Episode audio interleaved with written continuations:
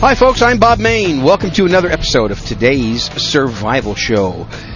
Helping you do what you can with what you have, wherever you are. This is a practical show done by a practical guy. I don't go tinfoil hat on you. I just keep things rooted in common sense. First of all, I want to say sorry I've been away for a while. You know, these last few months have been real busy for me, extremely busy, both in my personal life and business life. You know, uh, obviously, most of you know doing today's survival show and doing the Handgun World podcast.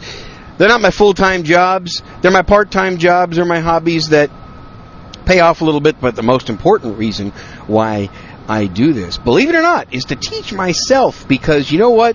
When I talk about this stuff and when I research it and when I get it out there into the public domain for you to listen to, it helps me. and, and I, I'm sure it helps you too. Uh, a lot of people keep on listening. I keep getting great positive emails and uh, good numbers of people downloading and listening and so forth and good feedback. So thank you very much. And we help each other doing this, don't we? And you help by listening and absorbing the information. So I am in the mobile studio, and I'm meaning I'm cruising in my car around 73 miles an hour going down the uh, interstate freeway here. Anyway, I I want to talk about some prepping mistakes that I've made lately. And I figure that if I talk about prepping mistakes, then maybe it's something that you can learn from. Because we, we tend to learn from OPEs, other people's experiences, right? And we all make mistakes. Come on. How many of you listening to this show right now, how many of you can honestly tell me you don't make prepping mistakes. We're human, right? So I want to talk about some of the mistakes and see if, if you can learn from it. First of all, the website is www.todayssurvival.com. There's two S's in that web address, www.todayssurvival.com. This is episode number 270 of today's survival show. If you want to email me any kind of feedback or question or anything, the best email is bob at todayssurvival.com. That's bob at todayssurvival.com. If you want to call in a voicemail comment, I have a voicemail box that I use for both of my podcasts. That number is 210-646-1727. Again, that's for both podcasts, for this one, today's survival show, and for the Handgun World podcast. 210-646-1727 if you want to comment, if you want to ask a question, whatever. I'll probably put you on the air unless you tell me not to put it on the air. You got two to three minutes to make your point. If you'd please just call in once, make your point in two to three minutes, I would appreciate that. And I'd love to hear from you. So that's one of the best ways to give feedback. Also, don't forget today's survival Facebook page. Just on Facebook, just go to, just search today's survival show. You'll find it, Facebook page. Would you go over and like that page, please? And then don't forget about our forum. I keep our forum restricted to only listeners of this show. So you got to be able to li- you have to listen to this show and there's two things you have to do to join our forum. You got to go to todayssurvival.com. Once you get to, to todayssurvival.com, you got to click the forum button. You got to register for the forum, then you have to send me an email. So I guess it's a few steps. But you know what? This way I know that you're a legitimate listener, you're not a spammer, you have something positive to contribute, and I want you to be part of the forum. So, send me an email at bob at. Tell me you registered and give me your username and then I'll get your account proved and you can start conversing with other like-minded people that listen to this. So prepping mistakes. Well, I've been traveling a lot lately and I'm both air travel and driving. And one of the things, and I want to stress this for those of you who are on medication, one of the prepping mistakes that I've made lately, and I don't want you to do it, is not take enough medication with you. And here's, and I'm going to talk about that because, you know, most of you know the good Lord above, the great healer, the great physician, the Lord Jesus Christ. I am a Christian and I believe in the divine healing power of the Lord above. He has brought me through stage four lymphoma, a cancer. Lymphoma is basically a cancer, it's sort of like a blood cancer.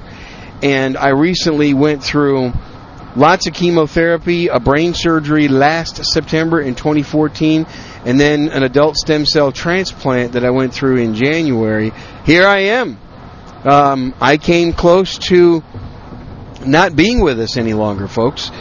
And uh, course, I know where I'm going when I pass, but I'd like to stay here for a while. I guess God's not finished with me yet. Uh, maybe He's got. I guess He's got a whole lot more for me to do. Maybe it involves talking to all of you. So that's where I draw my strength from. So He brought me through cancer. Well, I've got a lot of medications that I have to take. And I took a trip and I went over to Houston, did some business, and I was only planning for one day. So I don't know what I was thinking when I packed my medications. I don't like to take all my medicines with me because I'm afraid if hey if I lose my bag or the airlines um, excuse me not well I mean I carry my bag. I don't check my bag with medication. That's another mistake. Don't make that kind of a mistake if you're a traveler by the way. Don't don't check. Don't put your medication in a bag that you check. I've done that before and then after I did it I thought Bob you dummy don't do that. What happens if they lose your luggage? Now they've lost your medication. So I put it in my carry-on bag. But what I have been doing is, you know, I, I have an estimate. I know how long I'm going to be gone on the trip. And I've been just getting small little plastic snack bags, you know, plastic bags. And I've been putting my medication and labeling what it is and putting it in the bags. And that way it's easier to carry. And I just take what I need for the time of the trip. Well, recently, this recent trip, I was only going to be gone for about 24 to 36 hours. So I took a day and a half worth of medication. Well, in the middle of the trip, my boss called me, said, Bob, got a really important meeting and I need you to stay in town an extra day. Well, guess what? I got caught because I didn't have an extra day's worth of medication. So shame on me, shame on me, shame on me. Soon as I walk in the door when I get home, which is in about two to two hours and 15 minutes after I dictate this podcast, I'm going to take the rest of the medication that I was supposed to take for today. And hopefully everything's going to be cool, and I think it will. But learning lesson always take enough medication for, I would say, two more days longer than the time frame that you plan to stay. Especially during this winter season. What if you're traveling? What if you're traveling by air during Thanksgiving and Christmas and you're stranded? What happens if, because of weather, uh, because of flight delays or whatever, you could be stranded for an extra day, two days? Unfortunately, sometimes even three days. You could be stranded. So make sure that you've got medication always with you in your backpacks, in your carry-on bags, in whatever it is that is always with you and you are closely guarding and closely watching. So there's a prepping mistake that I'm going to learn from. The other is I've made a bad habit lately of needing well taking my emergency kit out of the trunk of my Honda and putting it in my garage when I'm only going on a short trip for three or four miles down the road. And I recently did that because I was putting some stuff in my trunk that was taking up a lot of room. And the mistake I made is I accidentally left my emergency kit. I forgot about it and I left it in my garage. And then I forgot that I'd been traveling around without my emergency kit. And of course, in my travel emergency kit is all kinds of things tools, jumper cables, an air compressor, a uh, couple days, uh, three days worth of food, extra ammunition, lots of essential important tools, knives, flashlights, things like that, blankets, plastic bags, constructor grade plastic bags, all kinds of things that I could use to uh, to survive and to get myself by for two or three days. Well, recently, my I, I turned the key on my ignition on my car and I must have inadvertently. I must have been parked, and I, I do remember I was parked, and I was working on my uh, iPad and my computer, and I must have left the ignition on, and so I ran down the amperage in my starter or the voltage. Excuse me. I, I think I ran the voltage down in my starter, or whatever. I don't know because I had the battery tested. I had AAA come out and test the battery, and they said the battery was fine. That the uh, the amps in my starter was low. So I'm going to get that checked out by my mechanic. But what I'm trying to say is I, I was caught again. Another prepping mistake is I was caught without my jumper cables, without my emergency kit and so on and so forth. And there's a device I'm going to buy myself for Christmas. I'm going to go to my own Amazon page. By the way, if you want to buy survival items for people or anything, any kind of Christmas shopping you're going to be doing on Amazon, I'll bet you. I'll bet you most of you listening to this show are going to buy something on Amazon.com for somebody for Christmas. Hey, would you do me a favor? Because I don't have any sponsors, and the only way the only way that um, this show gets supported financially is generous listeners like you. You don't even have to spend any extra money. All you have to do is go to Amazon.com. Go to Today's Survival first. Go to Today'sSurvival.com. Then click my Amazon store link and go into my Amazon store. Uh, go through my link and then go ahead and log in, you know, make your purchase, log into your account, stuff like that, and I will receive a commission from Amazon. So if you would do that for me, that'd be great. I would very much appreciate that. Anyway, I'm going to buy one of these uh, Silo uh, chargers. It's S I L O. I looked it up and uh, it's pretty good, pretty pretty cool little thing. It's about 80 bucks, and it's very very portable. Very portable, not much bigger than probably uh, the size of an iPad. Uh, of course, thicker than that, but it's got a battery in it. You know, once it's charged up, it's got a battery in it that can uh, supposedly jumpstart your car from that emergency pack, and you can charge all kinds of things. You can charge computers, you can charge iPads, you can charge iPhones in this digital world that we are in. It's basically it's a pretty cool mobile power supply, and I'm a real big believer in things that are mobile. How many of you are a believer in things that are mobile? Well, you know, if you're the kind of person that stays home a lot, stays in your local area, maybe you're not. But if you're the kind of person like me that puts on a lot of miles in South Texas and occasionally in Louisiana, then you want things that are mobile. So uh, they're about 80 bucks, and I'm going to go ahead and put a link in the show notes if you want to buy one for somebody else that you know. Hold on, I'm going to take a business phone call, make a little money. Hold on. Okay, thanks. So anyway, if you want to buy something for Christmas uh, off of Amazon for somebody, uh, please go use my Amazon store uh, at my webpage at today'ssurvival.com. So these silo chargers or these silo kits, these power kits, these things, it, it looks pretty cool, and I think I'm going to invest in one, maybe two, because there is somebody I know that I can give that to a traveler. And the other thing, another mistake I've made recently is don't be in a hurry. I've been in a hurry, you know, especially when I'm packing things up that's when that's when you make prepping mistakes. That's when you forget things and so on, and you can break things when you're in a hurry and trying to do too much all at once and and do it too fast. Slowing down, slowing down, just general slowing down in life. Haste makes waste, right? We've uh, hopefully you've everybody's learned that. If it's the first time you ever heard of that, I. You know, I hope it's not the first time you ever heard of that, but if it is, wow! Just remember, you know, being hasty. You, you it's it's it opens you up to forgetting a lot of stuff, doesn't it? How many of you have learned that? The faster you're moving, the more, the quicker you're moving, the more likely it is for you to forget things. So be careful of that and carrying cash. Make sure you got plenty of cash when you're traveling.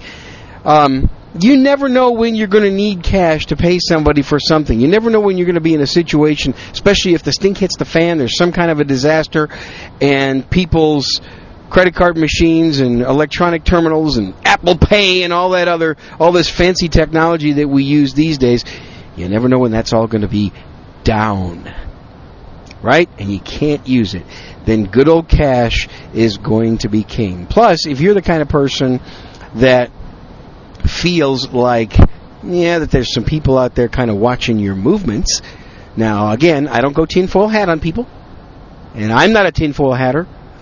But I think that there are some areas, some, where, you know, you might be you might be looked at. Maybe people are trying to track you. Maybe somebody has a specific reason for trying to track you. Well, they can't track you if you're spending cash. If you're putting it on credit cards, debit cards, whatever, there's a record of that, and there's a record that can be followed, but they can't do much when you're paying cash. And also, if you happen to be on the highway or some street or someplace stranded and you need to pay somebody to, you need to tip somebody to do something for you, well, guess what? Uh, you probably can't tip them with a debit card or a credit card. Of course, you shouldn't be using credit cards. I'm I'm an anti-credit card kind of guy. Uh, I use debit cards and I use an American Express. And by the way, an American Express is not the same as a credit card. Do you know that? Excuse me. A conventional American Express. I know they have a credit card version where you can pay over time. That's not what I'm talking about. I'm talking about the real kind of American Express. It's a charge card. There's a difference between a charge card and a credit card. Charge card, you have to pay off within 30 days. Charge card basically means that you're not paying any interest, but you're going to pay it off by the due date. Pay it off by the due date. Credit card means you're extended a line of credit, which I think you can get into way too much trouble with credit cards, which is why I don't use them anymore. All I have are debit cards, two of them, where the money comes straight out of my checking account. So if I don't have the money, I can't spend it. And I use an American Express because my company it makes it so much cleaner because we use an American Express travel agency to use an American Express card, and it's great for business travel, and it's not a charge card. I can't get, in, I mean, excuse me, it's not a credit card, and I can't get in trouble with my American Express, or I shouldn't anyway. But cash, cash is king. Got to have uh, plenty of cash. Don't be in a hurry when you're packing and things like that. Now, some of you might be saying, Bob, I might be a little bit nervous carrying lots of cash. Folks, I always keep 250 300 maybe $350 on me at all times. In cash. In small bills, 20s and 10s, usually. Bob, that's dangerous. Bob, you know what? What happens if you get mugged? What happens if I get mugged? Hey, if I get mugged, they're going to have a fight on their hands. I am armed. I'm armed everywhere where I can legally be armed. They're going to regret trying to mug me for the cash that I have on me. All right? Carry cash, stay armed. And by the way, take self defense courses so you know how to use your arms. I'm talking about not your arms, not your left arm and your right arm. I'm talking about your weapons that you better have for self defense. And even if it's not a gun, even if you're not carrying a gun, if you're carrying knives, flashlights, sticks, clubs, whatever, whatever it is that you have, know how to use them for self-defense. Take some self-defense classes. Know how to use your hands, feet, and know how to be able to run also. And get out of a situation. Have good situational awareness. People get mugged because their awareness level is too low. Okay? And that's a whole other subject that I'll get into. But these are all, you know, prepping mistakes that a lot of people sometimes make and they're you know if you're a traveler like me that's important so don't be in a hurry. Keep cash on hand um, a, a, decent amount of it. You know plus here's the other thing is a lot of times you can negotiate cash discounts. Think about that. Sometimes you can negotiate a cash discount. It's it's rare but you can do it. And by the way you'll never do it if you don't try but there are stores out there. I mean, heck, you know, there are stores out there. I've I run into them a lot of times when I buy guns and ammunition. They'll have a credit card price and they'll have a cash price. And you can save some money. And saving a few dollars here and there, everywhere, it adds up. So don't forget about doing that. Proper maintenance on vehicles extremely vitally vitally important especially the vehicle that you're going to be traveling with and if you're not, if you're not driving, if you're traveling by air, bus, train, whatever, always try to have some items with you. I always have a couple of flashlights. I have a flashlight that I carry with me all the time, and I have a backup flashlight that goes in my checked bags even when I fly on an airplane. So I got two flashlights, and I also carry um, a couple of knives. Now I can't carry my knives; I can't get through TSA and put it on my carry-on, but I can certainly put knives in my checked luggage. And then when I get to my destination, I can, as long as it's legal, I can have a knife with me in my destination and, and carry it with me in my pocket.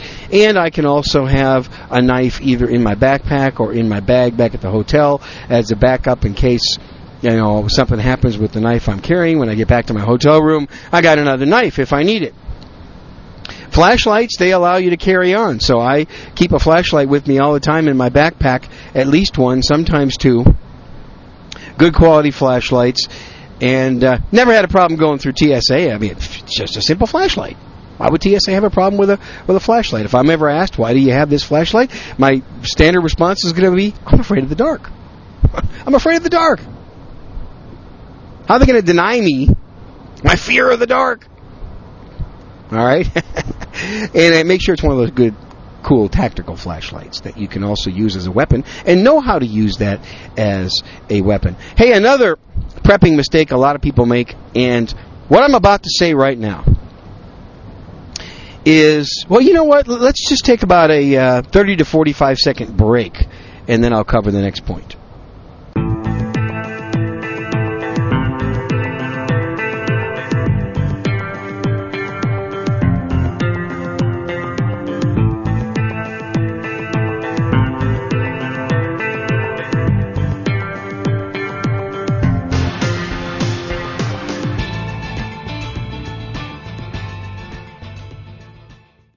Okay, what I'm about to say next, I am not sponsored by AAA.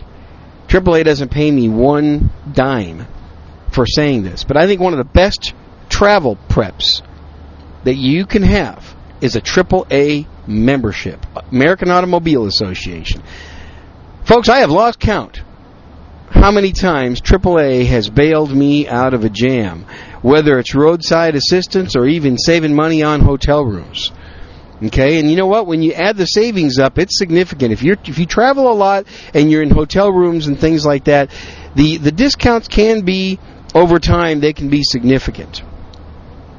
Every little savings helps, but just the roadside assistance. You know, I recently had to use them to come out and check my car battery.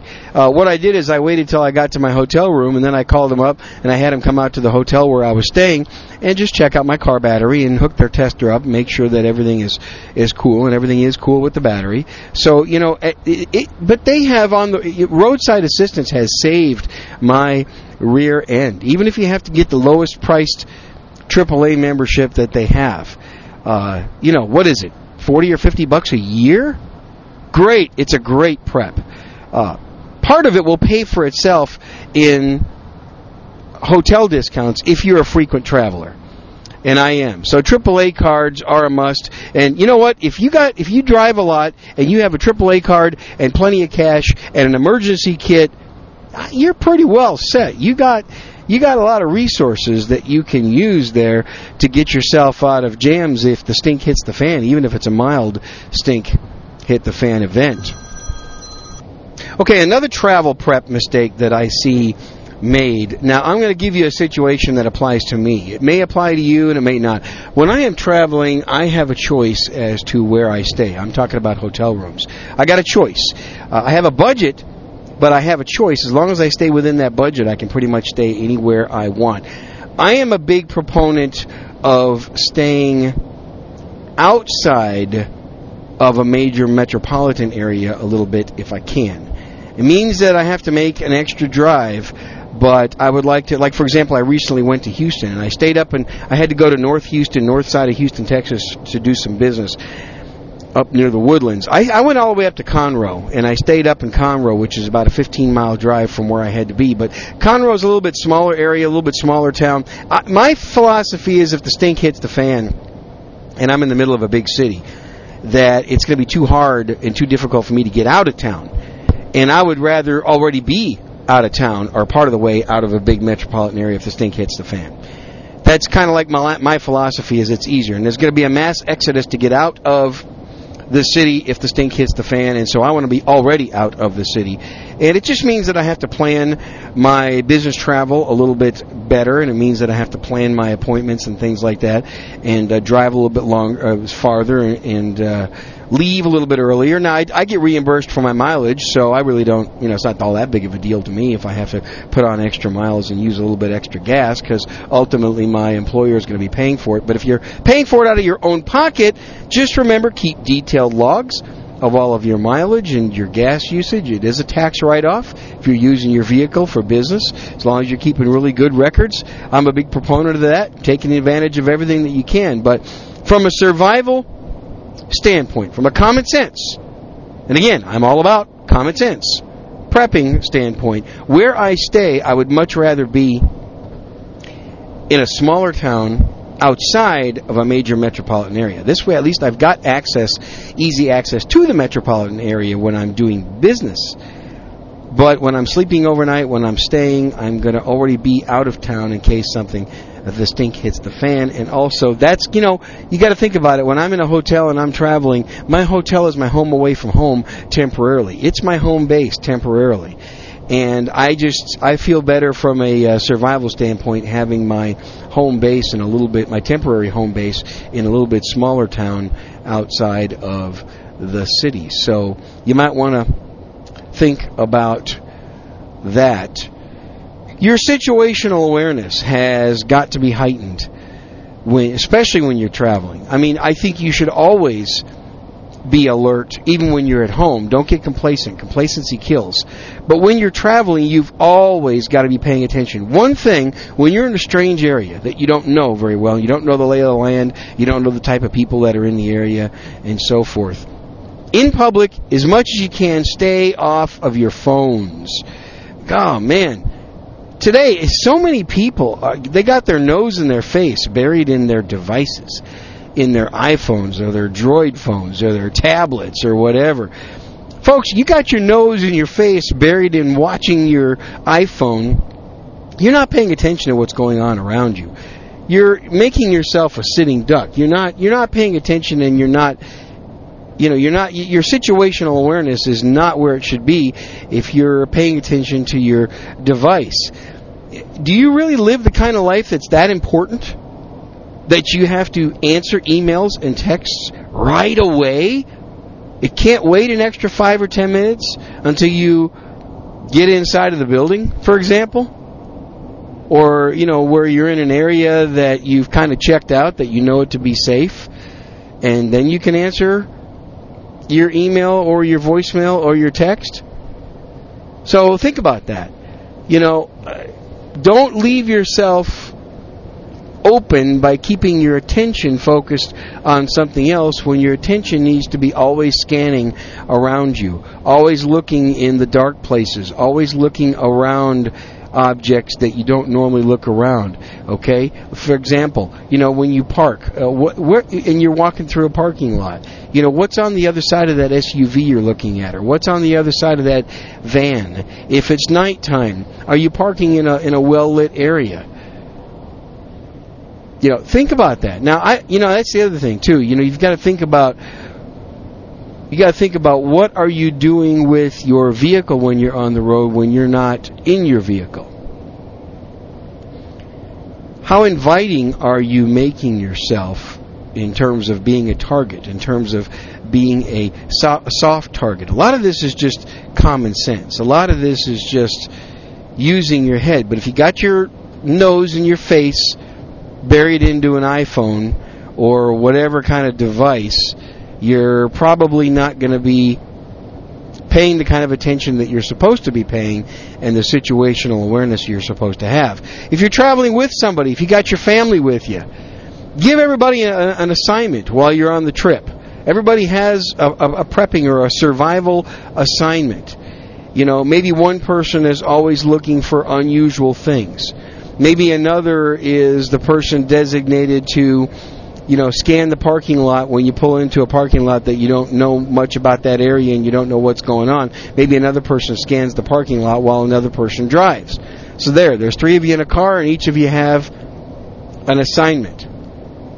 Okay, if it's nighttime, you know, maybe you need to decide who's going to stay with the car if you have to leave it for a little bit, a little while. You know, who's not uh, if somebody is legally legally allowed to be armed, maybe that's the person that stays with the car, while two more go and do something else. You got to plan this stuff out.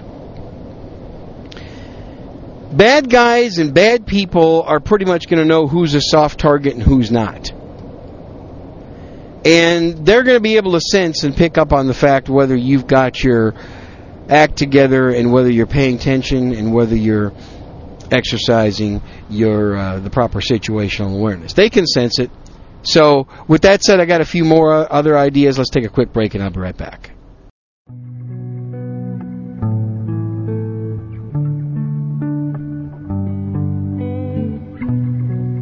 I don't know what to say, really. Three minutes to the biggest battle of our professional lives all comes down to today.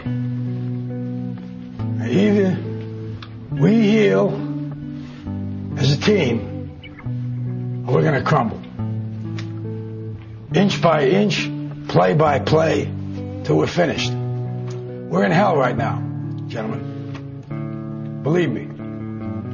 And we can stay here, get the shit kicked out of us, or we can fight our way back into the light. We can climb out of hell. One inch at a time. Now, I can't do it for you. I'm too old. I look around, I see these young faces, and I think, I mean, I made every wrong choice a middle aged man can make. I, uh, I pissed away all my money, believe it or not.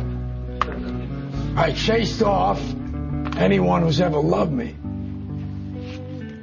And lately, I can't even stand the face I see in the mirror. You know, when you get old in life, things get taken from you. I mean, that's that's that's part of life. But you only learn that when you start losing stuff. You find out life's this game of inches. So is football. Because in either game, life or football, the margin for error is so small. I mean, one half a step too late or too early, and you don't quite make it. One half second too slow, too fast, you don't quite catch it. The inches we need are everywhere around us. They're in every break of the game, every minute, every second. On this team, we fight for that inch. On this team, we tear ourselves and everyone else around us to pieces for that inch. We claw with our fingernails for that inch. Because we know when we add up all those inches, that's gonna make the fucking difference between winning and losing. Between living and dying. I'll tell you this, in any fight, it's the guy who's willing to die who's going to win that inch. And I know if I'm going to have any life anymore, it's because I'm still willing to fight and die for that inch. Because that's what living is. The six inches in front of your face. Now I can't make you do it. You gotta look at the guy next to you. Look into his eyes. Now I think you're gonna see a guy who will go that inch with you. You're gonna see a guy who will sacrifice himself for this team because he knows when it comes down to it, you're gonna do the same for him. That's a team, gentlemen. And either we heal now as a team, or we will die as individuals. That's football, guys. That's all it is. Now, what are you going to do? Okay,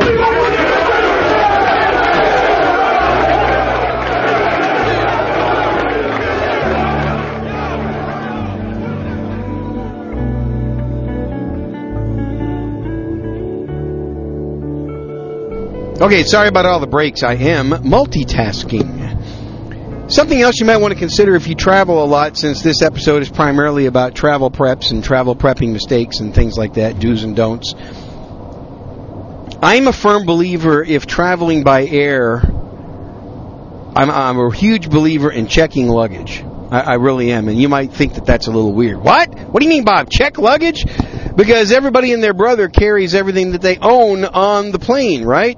Doesn't it frustrate you? It, it frustrates me as an air traveler. When you got all these people with these monstrous bags on the airplane, a lot of them are boarding late, and they got this giant carry on and all the overhead compartments are full and they're trying to jam their carry-on in the overhead compartment. They're delaying everything. There's six people behind them that want to get to their seats. The flight attendants are upset because people are having a hard time finding space for their way too big carry-ons. How many of you can relate to this? I, gee, I hope I didn't offend you. I hope you're not one of those people. Ladies and gentlemen, what's the problem with checking bags? Oh, yeah, I know. There's a fee. That's right. There's a $25, $30, maybe even some airlines, $50 bag fee. See, I'm not real used to that. I fly Southwest 90% of the time where bags fly free. But even if I had to pay the $25, uh, $25, unless my budget is really, really strapped, if I want to take prepping items on the road with me, I've got to check luggage. If I want to prepare a small, tiny little backpack or some tiny little kit that I can uh, easily check, that probably would be way too big to carry on, but I can check it in the checked luggage, I'd just much rather do that. That way, when I get to dest- my destination, I'm prepared and I've got more stuff at my disposal. I just don't like being at the mercy of only stuff that I can carry on the airplane. Uh, I, I hope the day comes where they where they do away with a lot of big carry-ons uh, on airplanes. I was just on a plane recently uh, that's been modified to enlarge the overhead compartments. I'm like, oh man, I wish they wouldn't do that because they're just encouraging. I mean, it's just it's I don't know. That's my belief on it. You might disagree with me. You might be shouting at your uh, your smartphone or however it is that you live your computer or whatever. You might be shouting at me right now as you're listening to me because maybe you're one of those types of people that doesn't like to check luggage. But I'm a big believer in that. You know, could your luggage get lost? Yeah. Does it happen very often? No. It really doesn't. And this is uh, playing the odds game, in my opinion. What are the what? Which odds are greater? That I that the airlines might lose my luggage, or that I might need something that is in my little survival kit that I take on the road. You know, and that's a judgment call. I would rather play the odds that my luggage won't get lost because I've been traveling by air for many, many, many, many years. And only once has it been completely lost in almost 30 years of travel. Once have I never seen my bag again after checking it. Uh, a couple of different times it was severely late getting to my de- destination. But you know, that's over about 30 years, folks. I think the airlines are getting better at handling baggage, not worse. They're getting better. So I would much rather have more stuff with me than not. Now, whenever I can, I like to drive. And that's just kind of my personal preference because, you know, driving, hey, there's a lot you can do taking your vehicle. There's a lot you can pack into your vehicle and so forth.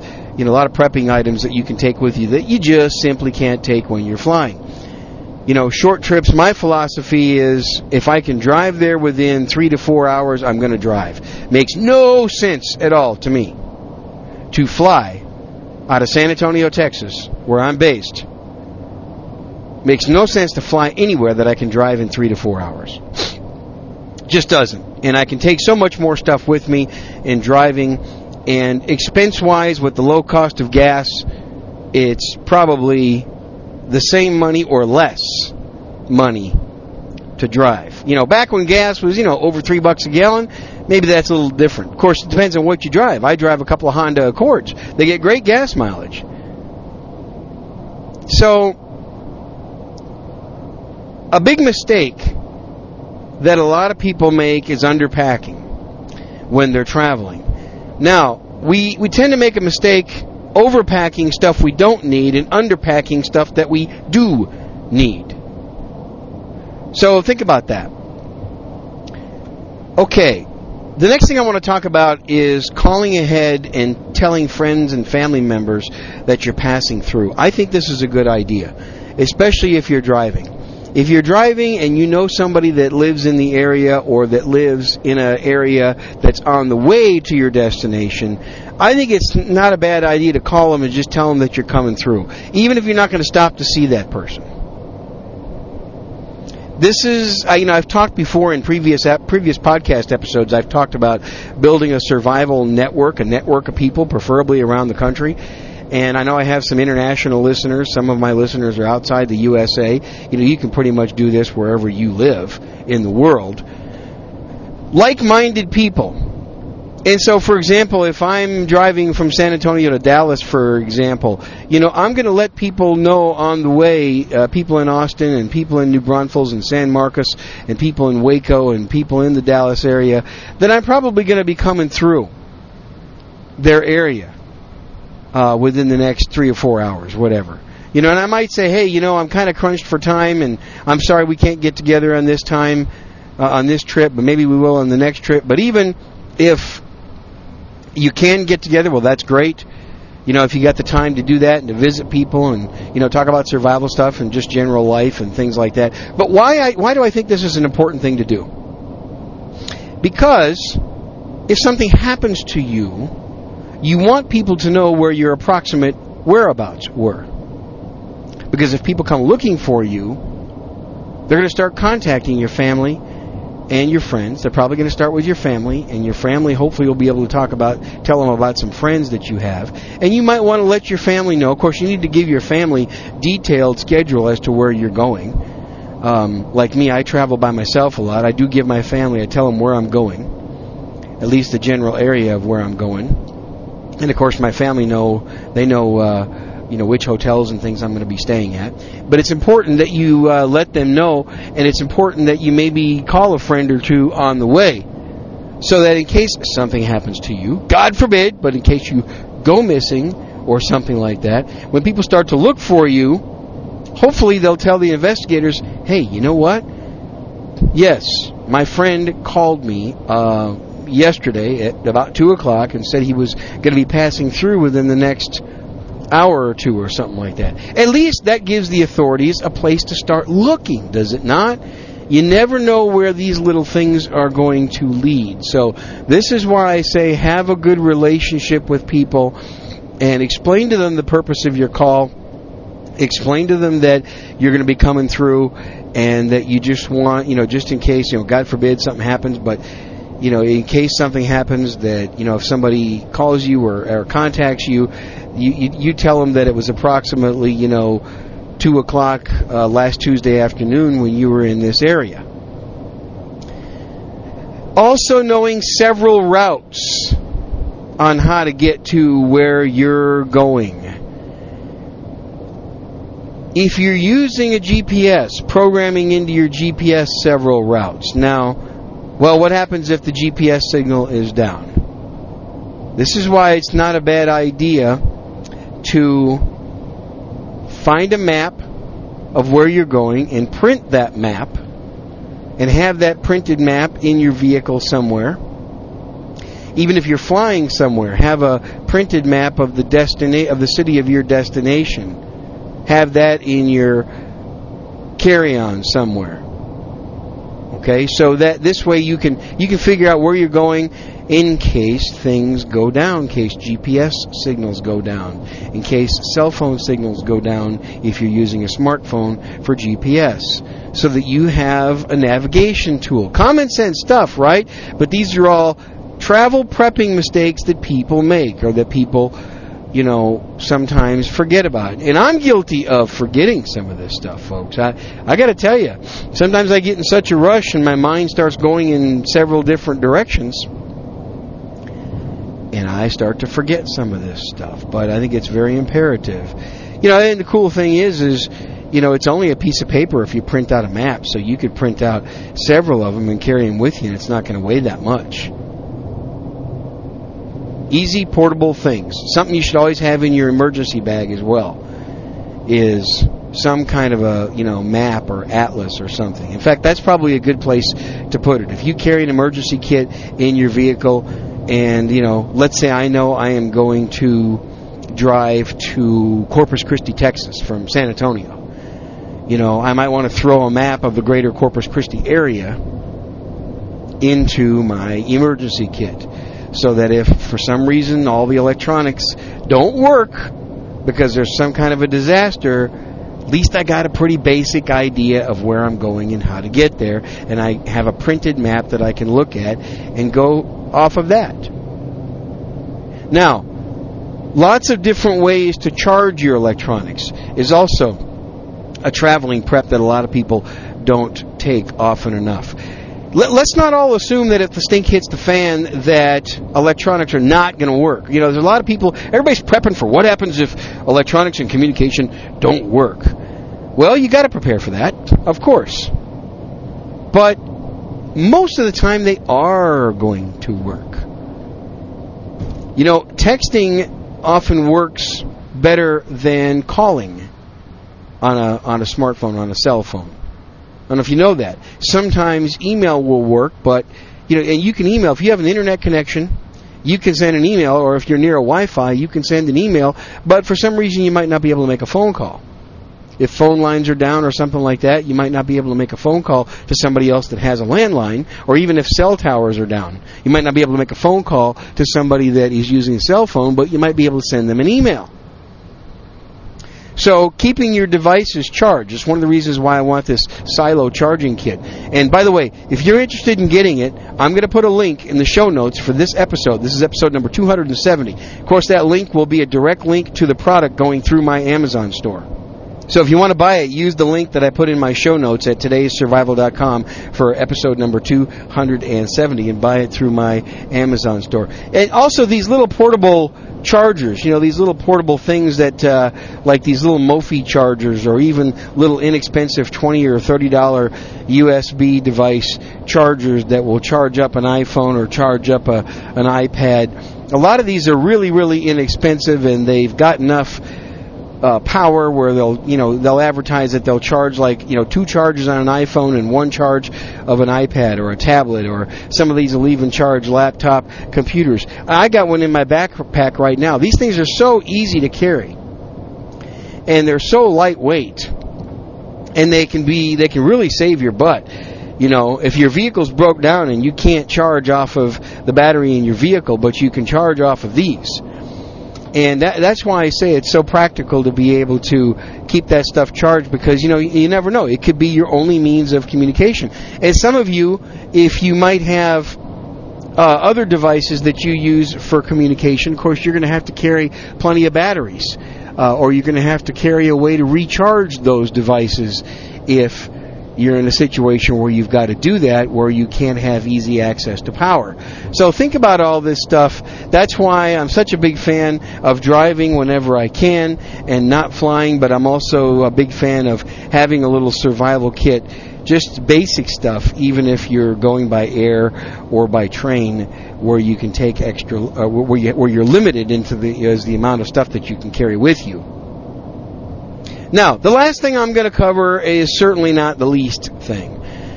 This requires planning and it requires careful attention to detail.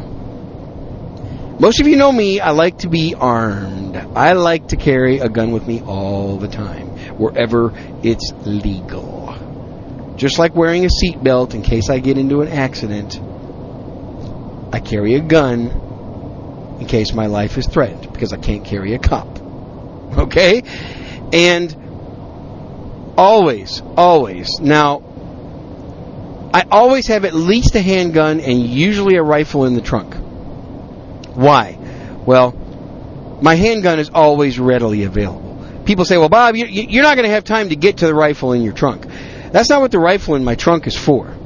It's not for immediate self-defense. The rifle in my truck is in case, in my trunk, excuse me, I don't have a truck. The rifle in my trunk is basically my primary get home tool. In other words, if I got to basically clear a path to get back home and I have to use my rifle, if the situation has gotten that bad, well, I've got my rifle to do that.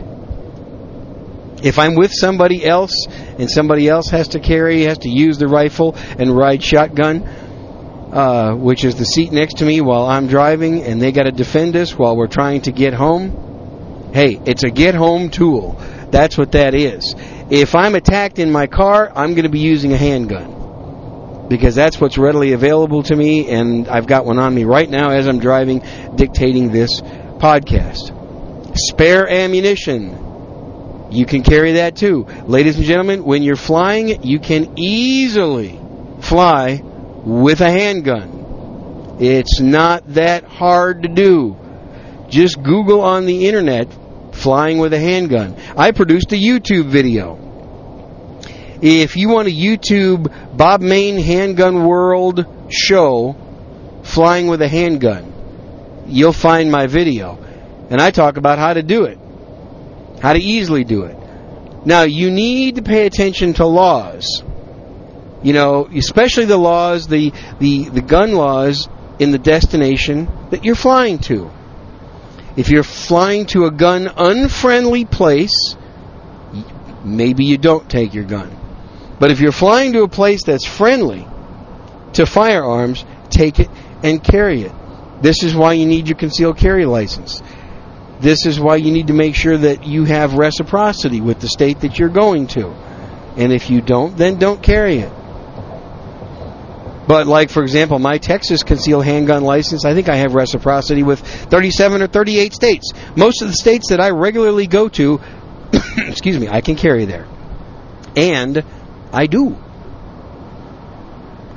So it's nice when you're driving because you can carry your weapons easily when you're driving, but you can also carry even limited amounts of weapons when you are flying just Google. By the way, every airline has its own policy. Um, you realize it's not it's not a federal law that regulates traveling, flying with handguns. It's the airlines. The airlines themselves have their own regulations. Most of them are pretty standard. And here's here's most of the standard regulations. Obviously, the handgun has to be unloaded, and it has to be in a locked case and the there can be no ammunition in the locked case that your handgun is in. Both of them can be in the same bag. I do it all the time. My ammunition and my handgun in a locked case. They're in the same bag, but the ammo is not in the same locked case with the gun. The locked case has to be a case that is not a flimsy case. It's got to be rigid enough that when you've got locks on it that it can't be pried open very easily. Okay? I do not use TSA locks. I'll explain why I don't do that in a, in a minute. But it's got to be a locked case. And basically, what you do is, you know, the disadvantage is you can't use the sky caps to check in your luggage. And of course, you can't carry them on. You have to go to the ticket counter or to the baggage check in counter, and you got to use that method. So plan accordingly. Leave yourself enough time to be able to do that. And when you get there and you're checking in, you tell them that you're declaring an unloaded handgun. Very specific words that you should use. It's not a requirement, it's my suggestion. Hi, I'm Bob Mayne. I am declaring an unloaded handgun. They will know what to do. Most of most of the ticket agents or baggage agents are not as ignorant as you think. They know exactly what you what to do. They might ask to check it. They might ask you to unlock the case so they can see it. Sometimes they don't. They might ask you, is it unloaded? Yes, it's unloaded. Is it locked? Yes, it's locked. They will ask you to open up your luggage and show them the locked case. Most of the time, they're going to have you fill out a little declaration form. You're going to sign that declaration form, and they're going to tape it to the outside of your locked case. Okay, this basically tells the people who uh, x-ray your bags that they've been checked properly by the proper agent. That's really about it. Uh, some airports might make you go to a special TSA screening area. Some don't. I've had it. I've had both happen to me. Uh, some airports say, "Okay, now you have to go over to this other special room, and a TSA agent will be there, and they'll open up your bag and they'll test it, and they'll use their little swab thing for testing for explosives and stuff like that. And then when they when they're satisfied you don't have any bombs in there, they're going to let you go, and they're going to put your bag on the airplane. It's and that sounds like it's complicated, but it's really, really not very complicated. Just know the laws. And you can go to handgunlaw.us, handgunlaw.us, not .com, not .org, handgunlaw.us, and you can check to find out. It's a great resource to find out if your concealed ca- carry license has reciprocity with the state that you're going to, so you know what what the basic laws are in your destination. I do not use TSA locks, and here's why. A TSA lock means that it can be opened by a TSA agent because they have a, a key that will open up your TSA locks. Do not do that. Do not. They, they, you, they may say to you, "Well, you know, now if you got TSA locks on there, uh, you, you know, you don't have to go to this special TSA screening area." That's fine. I'll go to the special TSA screening area. If a TSA agent opens your case that has your handgun in it, there's some really bad things about that. Let's say you're making a connection in another city, and maybe the connection in another city is not a real gun-friendly pl- place. Okay, if for some reason a TSA agent, after you get to your connecting de- de- uh, destination, if they open your luggage, by federal law now that cannot that luggage cannot no longer fly now because it's been opened in the middle of your trip. Okay, so there are some federal laws that are that go into play, but most of the regulations are airline specific. But by federal law, your bag now can no longer continue to your destination. So let's say I'm flying from San Antonio to Chicago and Chicago to Columbus, Ohio. Okay, Ohio is a gun-friendly place, Chicago's not. So let's say I fly San Antonio to Chicago, and for some reason somebody somebody in TSA decides that they want to go into my bag and look at it because they can because there's a TSA lock. By law, my luggage cannot leave Chicago and go to Columbus with me. I have to get back to Chicago to claim my bag. Okay? Now, if Chicago is not a gun friendly place, or let's say it's New Jersey, or let's say it's Maryland, or it's some place that's not very gun friendly that I'm connecting through, I may have a problem dealing with people, dealing with authorities to get my gun back. Okay, there are plenty of horror stories about people even getting arrested in a situation like this. So, if I don't have TSA locks, nobody can open that. And you know, there's no reason for them to go in there. If it's been checked when you checked on your when you boarded your flight, if your bag was checked and your bag was properly cleared through TSA when you got on your flight, there is no reason for the pinheads at TSA to go through and inspect that bag again. Now, of course, it's going to get rechecked when you return home, but in flight, there's no reason. Plus, you know what? The people that work at TSA, they're just people. Uh, and they're just people that don't get paid a lot. It seems like a lot of them don't enjoy their jobs. So I really don't want want them having easy access to the weapons in my bag that I am carrying and that I have properly checked according to airline and some federal regulations. So that's why you don't use TSA locks on the bag that you are carrying that you have properly checked your gun in. Okay? Well, there you go. There's some traveling preps uh, and some prepping, traveling prepping mistakes that I have made, that some people made, and I hope that you learned from this. I hope you picked up a tip. I would love to hear your comments. So again, join the forum. After you register for the forum, send me an email at bob at and let me know that you signed up for the forum and what your username is, and I'll get your account approved in less than 24 hours. Please buy your Christmas gifts or any of the gifts that you're buying uh, that, are, that you're buying through Amazon.com. Please go to my website first and buy them through my Amazon store first. If you would do that, then that way you can support my show and it doesn't cost you any extra money at all. If you want to access the very good instructional videos that Ben Branham and I produce uh, at uh, those are handgun I, I, do the Handgun World podcast, and these are great instructional videos on how to use your weapon and properly defend yourself. If you want to become a member, that's another way to support me. It's only $8 a month or $75 for a one year membership, and you can access over 30 ex- instructional videos on how to use your handgun properly to defend yourself. I think you'll get some great enjoyment out of that and uh, that's called the Shooters Club. And you can go to you can actually find that at today'ssurvival.com. Go to today'ssurvival.com or shootersclubmembers.com. And you can find information about how to do that and how to support me. And again, the voicemail number is 210 646 1727. With that, I want to say thank you for listening to another episode of today's Survival Show. I'm Bob Mayne. It's my goal to help you do what you can with what you have wherever you are. I'll catch you next time. Goodbye.